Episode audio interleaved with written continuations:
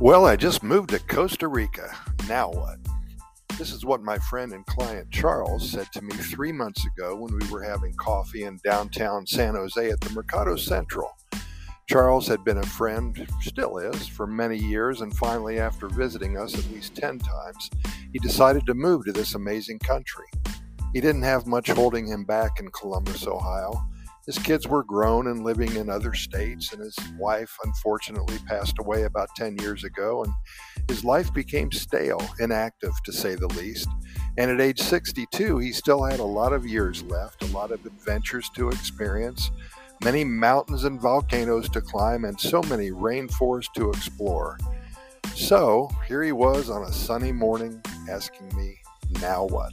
He was very, very confused and somewhat depressed, to be honest with you. Charles was where a lot of expats are when they find themselves in another country for a couple of weeks. They look back and say, What the hell was I thinking? Where am I? And then it hits them. All of the culture shock force comes raining down on their shoulders, and that new language confuses them. It's a rude awakening for some, for others, they adapt quickly and love the new person they have become living in a brand new country. Adapt or perish. Those are the rules. Charles needed a quick lesson in Pura Vida. So, to answer his question, I asked him what he wants to accomplish, I should say, when he is here in his new life in one of the happiest countries on the planet. And he grabbed a pen and a notebook, and we set up a plan of action for Charles. Day by day, week by week, and month by month, he eased into the changes. He did a great job. Charles learned that he had to connect with the expat community here, so I suggested he go on Facebook and find a few groups that had the same interests that he had. He reached out and he met with some of them and found a few new friends. Then he started walking every day from his home in La Sabana Park area just west of downtown. It was about 20 minutes. He did this every day and had coffee at the many different sodas in the central part of uh, San Jose. He spoke to others around him. He was learning Spanish and he tried the new words and phrases that he learned the previous evening. And in time, he became more fluent. He also changed his diet. He frequented fruit markets around the area, again, meeting new friends and practicing his Spanish. He would take day trips all around the Central Valley. He used the fabulous and very inexpensive bus system here in Costa Rica. He saw all of the smaller towns around the country and now he's improving his attitude. And I am happy to say that after three months of this new life for him, he loves it here. He adapted and he's blossoming. And this, my friends, is how Pura Vida works.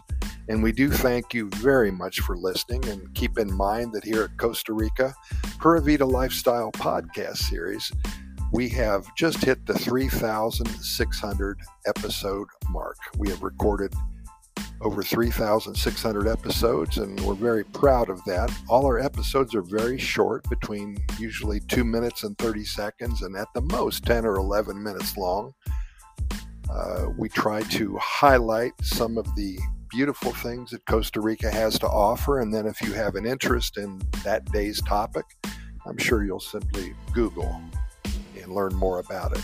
Also, I'd like for you to visit our website at Costa Rica Good News Report.com and keep in mind that every morning I get up really early, pour myself a cup of coffee, and I share a good news story with you about Costa Rica and the Pura Vida lifestyle. You'll see it under the heading of today's Good News Quickie. It's right in the middle of the website. You'll see it from the top. Just scroll down about maybe 12 inches. You'll see it right there. Every morning, something new.